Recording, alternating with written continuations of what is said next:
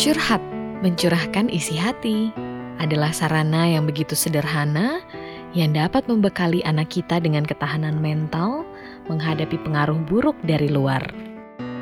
Ayah, bunda, pastikan bahwa tempat curhat itu adalah Anda.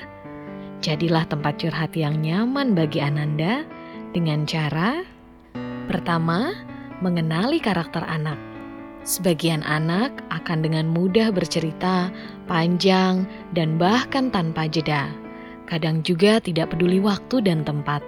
Sebagian yang lain memiliki hambatan tersendiri, berpikir lama sebelum memutuskan untuk bercerita, atau menunggu waktu dan tempat khusus. Ada anak yang ingin bercerita tapi belum mampu merangkai kalimat yang mewakili isi hatinya. Dan ada pula yang terpaksa memendam isi hati akibat pengalaman buruk sebelumnya. Misalnya, merasa dipermalukan, dianggap cengeng, tidak ditanggapi serius, atau sama sekali tidak didengarkan. Pendekatan untuk setiap anak akan berbeda, tapi bicara adalah kebutuhan bagi semua orang, termasuk anak-anak yang pendiam sekalipun. Jadi, percayalah, dengan sendirinya anak Anda akan mencari tempat curhat, dan pastikan tempat itu adalah Anda. Kedua, jangan pernah memaksa anak berbicara.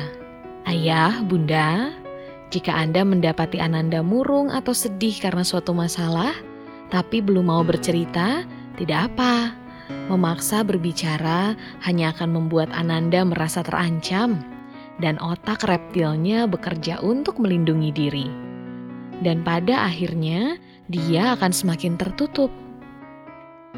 Anda cukup mengatakan, "Mama senang kalau kakak mau bercerita." Nanti, kalau kakak sudah mau bercerita, Mama siap mendengarkan. Yang ketiga, tahanlah nasihat Anda.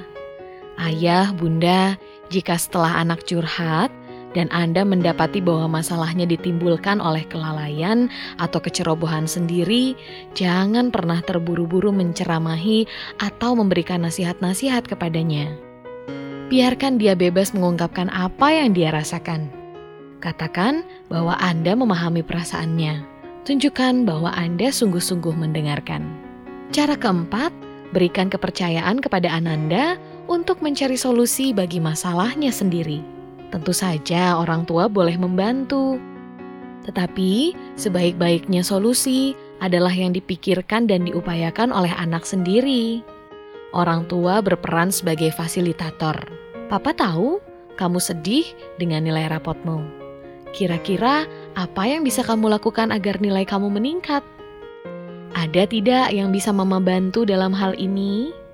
Dengan demikian anak-anak dilatih menjadi problem solver setidaknya untuk diri sendiri, dan anak-anaklah yang memutuskan pada bagian mana orang tuanya dapat membantu.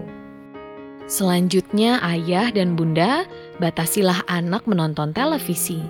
Menonton televisi secara berlebihan dapat menjadikan anak-anak pasif, hanya menerima, tidak merespons aktif. Dia juga akan lebih banyak diam secara fisik. Padahal bergerak sangat menstimulasi otak dan kecerdasan anak-anak. Menonton televisi tidak membantu otaknya berpikir dan dapat membuat Ananda semakin sulit mengungkapkan pendapat dan perasaannya. Satu jam sehari menonton televisi sudah cukup, sekedar untuk memuaskan anak-anak kita. Inilah yang dilakukan Madonna, artis Hollywood. Orang tua soleh tentu bisa melakukan yang lebih baik. Kemudian ayah, bunda, orang tua soleh, berlatihlah. Seharusnya semakin besar anak, semakin sedikit kita berbicara. Anak-anaklah yang semakin banyak berbicara. Jika kesenangan berbicara sudah mendarah daging, memang akan sulit meredamnya. Tapi insya Allah, dengan latihan mendengarkan, kita orang tua membantu anak berbicara lebih banyak. Ayah, bunda, dalam cara ketujuh, Anda boleh mengungkapkan gagasan, pikiran, dan perasaan Anda kepada anak setelah dia selesai bicara dan hanya jika diperlukan. Namun ingat, ayah dan bunda, bicaralah dengan berfokus pada solusi, bukan menyalahkan, mengungkit-ungkit masalah yang sudah lama berlalu atau membanding-bandingkannya dengan kakak atau adiknya. Ayah, bunda, cara kedelapan adalah gunakan waktu santai Ananda. Memanfaatkan waktu santai akan lebih efektif karena anak dalam keadaan rileks. Dia lebih nyaman untuk bicara dan bahkan mungkin bisa menerima pesan-pesan yang disampaikan orang tua.